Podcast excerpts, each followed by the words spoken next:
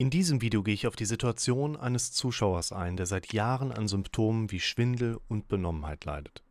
Er konnte beobachten, dass diese Phänomene schlagartig und ohne Ankündigung in sein Leben getreten waren. Schau dir das Video bis zum Ende an und lerne, wie du mit deinen Symptomen besser umgehen kannst. Der Frank schreibt, ich schaue schon einige Zeit Ihre Videos und nun möchte ich mich auf diesem Wege erst einmal bedanken und natürlich auch schreiben, vielleicht sogar ein Video zu meiner Frage aus dem Kreuzeleier, schreibt er. Ich versuche es kurz. Spoiler-Alarm schafft er nicht, aber davon können wir nur profitieren, ganz ehrlich, werdet ihr gleich sehen. Ich bin, ich weiß es noch sehr genau, im Jahr 2017 im Juli an einem Donnerstagabend völlig normal und ohne jedwede Symptomatik, Stress oder sonstigem ins Bett gegangen, stehe Freitag früh auf und habe einen unangenehmen Benommenheitsschwindel, der bis heute nie mehr ganz weggegangen ist. Häufig passiert das im Leben eines Menschen, dass wir das Gefühl haben, etwas kommt sehr plötzlich, etwas tritt mit einem Mal in unser Leben ein und wir assoziieren häufig darauf ein sogenanntes, ich nenne das so, erstauslösendes Ereignis. Das wäre beim Frank der eine Morgen, der Freitag, vielleicht war es auch noch irgendwie ein 13. gefühlt im Juli vor einigen Jahren. Natürlich war und ist riesige Panik damit verbunden. Sie müssen sich das so vorstellen, sie drehen sich eine Minute im Kreis und wenn man dann aufhört, hat man dieses unangenehme Kopfgefühl gepaart mit der typischen Drehung. Mag ich übrigens überhaupt nicht, dieses, dieses Schwindelgefühl und wenn man sich dann so die ganze Zeit so, ne, wie man so früher bei den Abifahrten dann so Spielchen gemacht hat beim Kanufahren. Wow. Wenn Sie diese Drehung nun wegnehmen und nur noch dieses Gefühl im Kopf beibehalten, haben Sie ungefähr den Zustand, den ich täglich von früh bis spät erlebe, außer wenn ich liege.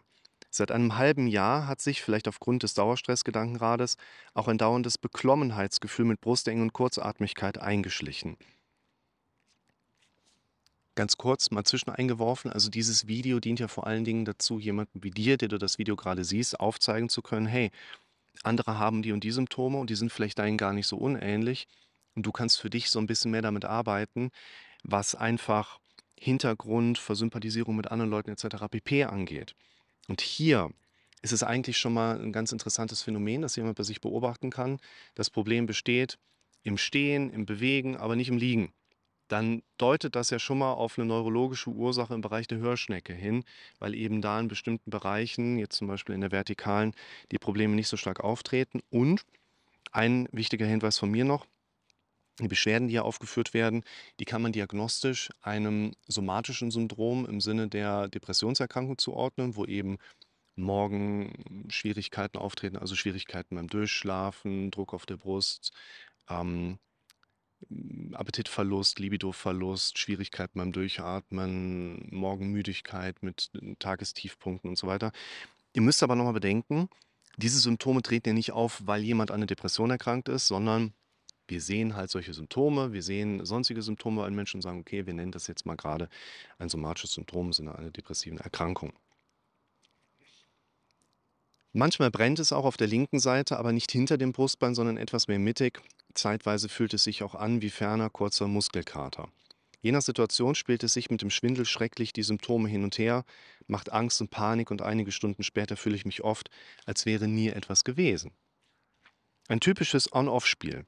Wie Sie heute in dem Video sagten, sitze ich seither mit einem selbst gekauften Einkanal-EKG herum und zeichne auf, wenn es mir schlecht geht.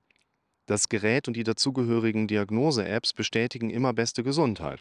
Und wenn man sich bei diesem Beschwerdebild zum Cardio begibt, sind die Symptome meist flach oder gar nicht da.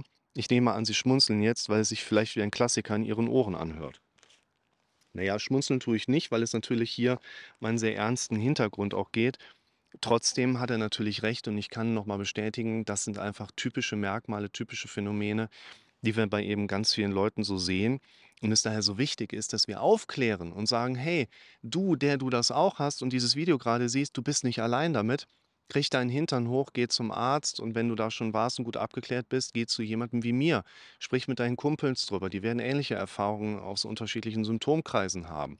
Öffne dich, fang an, dich auszutauschen. Das ist eines der wichtigsten Punkte. Und übrigens, ähm, mir geht gerade eine interessante Story durch den Kopf. Vor vielen Jahren war der Erickson ein, äh, Therapeut, äh, Hypnosetherapeut vor allen Dingen auch, in den USA unterwegs. Das ist so eine Story, die man sich so erzählt. Ich glaube, die ist wirklich wahr. und kam dann so mm, bei seinen Rundtourten äh, in so einen Ort rein. Die haben gesagt, ah, Mr. Erickson, ne, wir haben hier einen Priester, der trägt immer Frauenklamotten und wir haben alles versucht, der hört damit nicht auf. Und dann geht er quasi hin und redet mit dem und macht so seine Tour weiter und der Priester hat damit aufgehört. Und keiner wusste, hat herausgefunden, was genau hat er denn gemacht. Und ein Jahr später war der Erickson wieder da und haben ihn dann direkt rangezogen und gesagt, hey, Mr. Erickson, was haben Sie denn damals mit dem Priester gemacht? Und er sagte, ne, ich habe ihm gesagt, er soll mit der Scheiße aufhören. Und das ist natürlich ein ganz interessanter Punkt, wo man hier jemand auch sagen kann, hey, Tag für Tag für Tag hockst du da mit deinem Einkanal-EKG, ist ja typischerweise die äh, Watch eines großen, gemüseaffinen äh, Computerherstellers, mit dem man entsprechend ganz viel auch messen und sehen kann. Das ist gleichzeitig Segen und Fluch. Und ganz viele Probleme bei ganz vielen Menschen basieren darauf, dass sie den ganzen Tag im Internet hängen, dass sie den ganzen Tag googeln, dass sie den ganzen Tag auf Instagram Leute verfolgen, die vielleicht die Erkrankung haben, die die Menschen befürchten haben zu können. Und deshalb, lieber Frank, hör auf damit. Was auf all das folgte, war eine bis heute andauernde Ärztemarathon und die Überzeugung, da muss was sein. Ich merke es doch und anscheinend sind da zuhauf nur Ärzte am Start, die keine Lust haben oder denen alles egal ist. Solche waren aber wirklich zuhauf dabei. Wichtig ist, häufig bekommt man als Betroffener vielleicht so diese Idee, ich werde hier nicht für voll genommen. Man muss aber auch auf der anderen Seite sagen, eigentlich werdet ihr von Ärzten immer für voll genommen. Die Frage ist nur, wie sehr nehmt ihr die Aussage der Ärzte für voll und versucht ihr euch durch ein Nachklingen auch entsprechend einzuarbeiten. Jetzt kommt eine relativ lange äh, Liste was er alles gemacht hat. Fünfmal MRT, Kopf, Hals, Angiogramm. Angiogramm ist quasi so ein Gefäßstatus, den man mal überprüft, um zu gucken, ob die Durchblutung stimmt. Einmal CT Abdom, viermal Kardiologe, zweimal Neurologe. Dokterte mit Piracetam und Alevert herum, um Schwindelsymptome zu bekämpfen. Letzteres wirkt tatsächlich etwas. Einmal Neurochirurg, nachts inneres Zittern, Vibrieren, ohne dass man das von außen sieht, also ungefähr so, als wäre viel Adrenalin im Spiel. Sechsmal HNO, zwei Hörstürze, dauerhafte Hoch- und Tieftongeräusche, die aber im Rahmen sind. Ganz kurz, weil das Thema Hörsturz gleich nochmal eine Rolle spielt. Den Hörsturz an sich gibt es eigentlich nicht. Also natürlich gibt es einen Hörsturz, der bei Leuten diagnostiziert wird, aber dann sieht man quasi nicht bei den Leuten so, ah, äh, du hast übrigens einen Hörsturz, sondern da kommt jemand rein, der hat typische Hörminderungsbeschwerden, vielleicht auch entsprechende Störgeräusche da drin. Und dann geht man in die Diagnostik rein und kann relativ klar sehen, man sieht nichts. Man sieht, er hat Beschwerden oder der Patient gibt es einem dann entsprechend auch an, aber man kann keine klare Ursache dafür finden. Und bei den Fällen, wo man so eine zum Beispiel typische Hörminderung hat und man sieht keine klaren Auslöser, das ist dann der Hörsturz.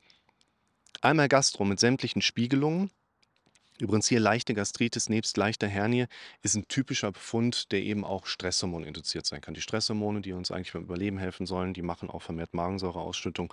Und das führt in der Regel zu einer leicht geröteten Magenwand, die wir als leichte Gastritis beschreiben können. Dreimal Notaufnahme mit Brusteng und Schwindel ist typische Herzinfarkt-Symptomatik, wo die dann immer Vollgas geben, aber ohne Ergebnisse. Mehrere Blutbilder, auf denen die Karten vom Ankreuzen der einzelnen Werte schwarz waren. Also man hatte alles getestet. Alles ohne Befund. Ich selber habe mich versorgt mit Orthomol, Neurexan, CBD-Öl, Lasea, Weißdorn und Knoblauch als Ergänzung. Herzangst. Knoblauch wirkt gegen Herzangst. Das, okay. Brachte das wirklich was? Naja, bis auf Lasea hat eine wirklich tolle beruhigende Wirkung. Kann ich nur hoffen, dass es gut tut bzw. unterstützt, damit es nicht noch schlimmer wird. Also bei den Präparaten Neurexan, CBD-Öl, Lasea, sind wir eigentlich mit Präparaten unterwegs, die frei verkäuflich sind, die teilweise eben auch von Schwangeren genommen werden können. Und ihr könnt immer davon ausgehen, es gibt keine Wirkung ohne unerwünschte Arzneimittelwirkung und Dinge, die eine Schwangere nehmen kann, da haben sowieso nichts da drin. Ne? Und Neurexan oder Lasea wären typische Präparate, die eben vor allen Dingen homöopathisch auch angehaucht sind. Und CBD-Öl ist nach der aktuellen Einschätzung der meisten Psychiater sowieso immer viel zu gering von den Leuten dosiert und lässt die Leute dann eigentlich machen. Wobei ich dir auch sagen würde, lieber Frank, mit dieser Medikamentenliste befeuerst du im positiven Sinne ja dein Routinemodell. Also mach das mal weiter. Wenn ich jetzt hingehe und sage, du Frank, wir haben eine lange Liste von Aufgaben und als erstes nehmen wir uns die Baustelle raus, du machst hier einen Cut bei, deiner, bei deinem Konsum, könnte man sagen. Dann gehen wir eine Baustelle an und machen eine Baustelle auf, von der wir eigentlich keine großen Wertigkeiten haben werden. Und auf der anderen Seite nehmen wir uns aber die Energie weg, um im Alltag vielleicht mal an den relevanten Baustellen zu arbeiten, was auch beim Frank vor allen Dingen die kognitive Ebene ist. Wie geht der Frank mit seiner Situation um? Er schreibt weiter. Jetzt aber das Witzigste. Beim letzten Hörsturz veranlasste Hannover ein weiteres MRT und im Ergebnis sah man ein 4 mm Schwanom am Gleichgewichtsnerv, was in einem Vergleich zum ersten MRT aus 2018 allenfalls erahnen konnte, dort, so meine Hoffnung, vielleicht aber schon Probleme machte. Ich kann Ihnen sagen, diese Nachricht hat alles ausgelöst, natürlich Entsetzen, aber auch Freude, dass endlich etwas gefunden wurde und viel Hoffnung, dass man die Problematik beheben kann und dann alles gut sein könnte. Nach der Freude kam natürlich das dramatisch denkende Gehirn und die Angst, wenn es das doch nicht war, war alles umsonst und ein Schwindel und all das andere geht weiter. Anschließend hatte ich mal etwas gelesen, in dem es hieß, zerlege deine Angst bis ins kleinste Molekül und schau, was dann übrig bleibt. Die Erkenntnis war Verlustangst. Die Angst aufgrund der Symptome, das Leben zu verlieren, die Angst, jeden Moment umzufallen, die Angst, seine Angehörigen und Kinder nicht weiter erleben zu können, die Angst, geliebte Verwandte sterben irgendwann und so weiter, also reine Verlustängste. Es macht mich schon immer traurig, dass einem die Zeit so zwischen den Fingern zerrinnt, daher lebe ich oft 49, 51, also 49 Prozent im Heute und 51 Prozent im Gestern. Komisch nur, dass mir das bis 2017 aber lediglich Gedanken abgerungen hat, aber keine Symptome machte. Da steht dann wieder die Frage, könnte es wirklich am Gedankenrad liegen oder ist es nicht doch etwas Körperliches? Die klassischste aller Fragen. Hieraus nun die Frage, ob ein Video dazu möglich ist. Selbst wenn man durch ihre Videos viel um die Thematik weiß und vieles auch für sich reflektiert, kommt es einem doch oft vor, als hätte man jetzt den zündenden Merksatz gehört. Und wenn man dann die Klassenarbeit schreibt, kann man das Gelernte nicht anwenden, weil der Körper einem immer sagt, die Ansätze sind spitze und kurz bekommt man das Gefühl, damit durchbrichst du die Gedankenspirale, letztlich klappt es dann aber doch nicht. Also wie schafft man es, die Richtigkeit der Gedanken nicht nur zu begreifen und für hilfreich zu befinden, sondern diese Richtigkeit auch wahrhaftig zu spüren, bei einer andauernden und überzeugenden Symptomatik. Beste Grüße und herzlichen Dank für das Durchlesen des Romans. Wir haben einige Dinge ja hier drin schon aufgezeigt und gerade auf die abschließende Frage, würde ich im Besonderen noch kurz eingehen wollen und sagen, unser Gehirn schmeißt uns ja gerne Gedanken im Automatismus hoch, die von Natur aus erstmal negativ, dramatisch, misserfolgsorientiert, szenarisch sind, visuell, auditiv. Ihr kennt das von mir. Und dadurch, dass unser Gehirn uns immer wieder solche Präsenzen einfach hochschmeißt, haben wir einerseits im Alltag natürlich entsprechende Dinge, die unser Gehirn auch selber wieder verarbeitet. Also sie bekommen Ängste, körperliche Reaktionen, negative Emotionen etc. pp. Aber ein ganz interessanter Punkt ist auch der, unser Gehirn ist ja dauernd im Lernmodus unterwegs. Und unser Gehirn lernt stets aus Umwelt immer weiter neu mit dazu. Die meisten Menschen kriegen das für sich noch gar nicht mit, weil die in einem sehr statischen Leben leben und das ständig neu dazu erlernte dem Alten komplett gleicht und man damit auch keine Unterschiede wirklich so mitbekommt. Unser Gehirn, das im ständigen Neulernmodus ist, geht jetzt aber im Automatismus hin und präsentiert sich ja seine eigenen Gedanken von gestern. Und zwar die, die relevant waren. Wann ist ein Gedanke relevant? Wenn er häufig genug da war oder du eine starke emotionale Bewertung darauf erlebt hast. Und da haben wir quasi ein ständiges nach vorne schleifen. Heute kommt in deinem Gehirn das automatisch hoch, was gestern schon eine Rolle gespielt hat. Gestern kam das hoch, was vorgestern von deinem Gehirn schon als relevant erlebt worden ist. Und alles, was der Frank hier beschreibt, passt typischerweise auch in diese Selbstextremisierung, warum wir teilweise so starke Symptome erleben. Dieses Video, dieses Modell, warum erleben wir so starke Symptome, wie wir uns dann da so reinschleifen, das würde ich dir hauptsächlich hier mal empfehlen, dir mit anzuschauen, findest du natürlich unten in der Beschreibung. Und das wäre auch wieder ein Punkt, wo man auch bei dem Thema Verlustangst nochmal so ein Stück weit in die Bewertung gehen kann, das erleben ganz viele Menschen, dass es häufig so einen Hintergrund gibt, der eigentlich dann nachher vieles über eine solche Situation erklären kann. Das kann sich in zwei Wochen auch wieder anders darstellen und du hast plötzlich den Gedanken, hey, das ist gar nicht die Verlustangst, sondern es ist eigentlich eher so Torschlusspanik, ey, ich habe noch nicht genug gemacht und ich muss ja noch ganz schnell. Es ist meistens ja nur erstmal eine Interpretation, die wir dann da drin haben. Übrigens hier nochmal ganz kurz, diese chronifizierenden Zustände zu unterbrechen. Das findet ihr in dem Video chronische Zustände unterbrechen. Schaut euch das dann auch mal an. So, und hier ist entsprechend dieser Bewertungsmechanismus auch so wichtig, sodass wir vielleicht sagen, ja, es ist eine Verlustangst. Aber es ist dann eben nicht eine Verlustangst, an der du erkrankt bist, die alles andere so mit auslöst. Sondern es ist wieder die Frage, Wie lässt du das gewähren? Wie gehst du damit um? Schaut euch dazu nochmal die drei wichtigsten Werkzeuge an, vor allen Dingen mit der Idee des Paragraph 362 HGB in Zusammenhang mit dem Thema Responsibility, was ja aufzeigen soll, hey, wie gehst denn du mit den Dingen um, die dein Gehirn dir immer wieder so anbietet? Und auch hier, mit Blick auf Franks Situation, macht es total Sinn, endlich mal die andere Seite stärker zu betrachten. Also weniger, okay, wo kann das Symptom herkommen und es muss doch körperlich sein und mein Gehirn hat mir aber gesagt, was ist, wenn es doch was Ernsthaftes ist, sondern sich wirklich mal, was wahrscheinlich noch nicht ausreichend erfolgt ist, diese eher rein kognitive Ebene anzuschauen. Also wie ist das mit den gedanklichen Prozessen? Wie hast du über Jahre vielleicht zugelassen, dass sich gewisse Dinge dort einschleifen konnten? Denn es ist eigentlich immer, und das hat so gut wie jeder Mensch, eine Kernangst mit dabei, dass in meinem Leben irgendwas passiert oder ich irgendeine Entscheidung treffe mit der ich nachher nicht zufrieden bin, in der ich in einer blöden Situation lande und ich kann die Situation nicht verändern. Das wäre übrigens nochmal eine Vertiefung von Franks entsprechender Verlustangst.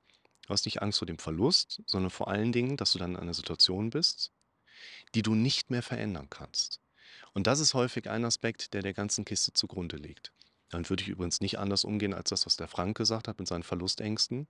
Denn der entscheidende Prozess ist nicht die Erkenntnis, das ist es und wir könnten Erleichterung erwarten.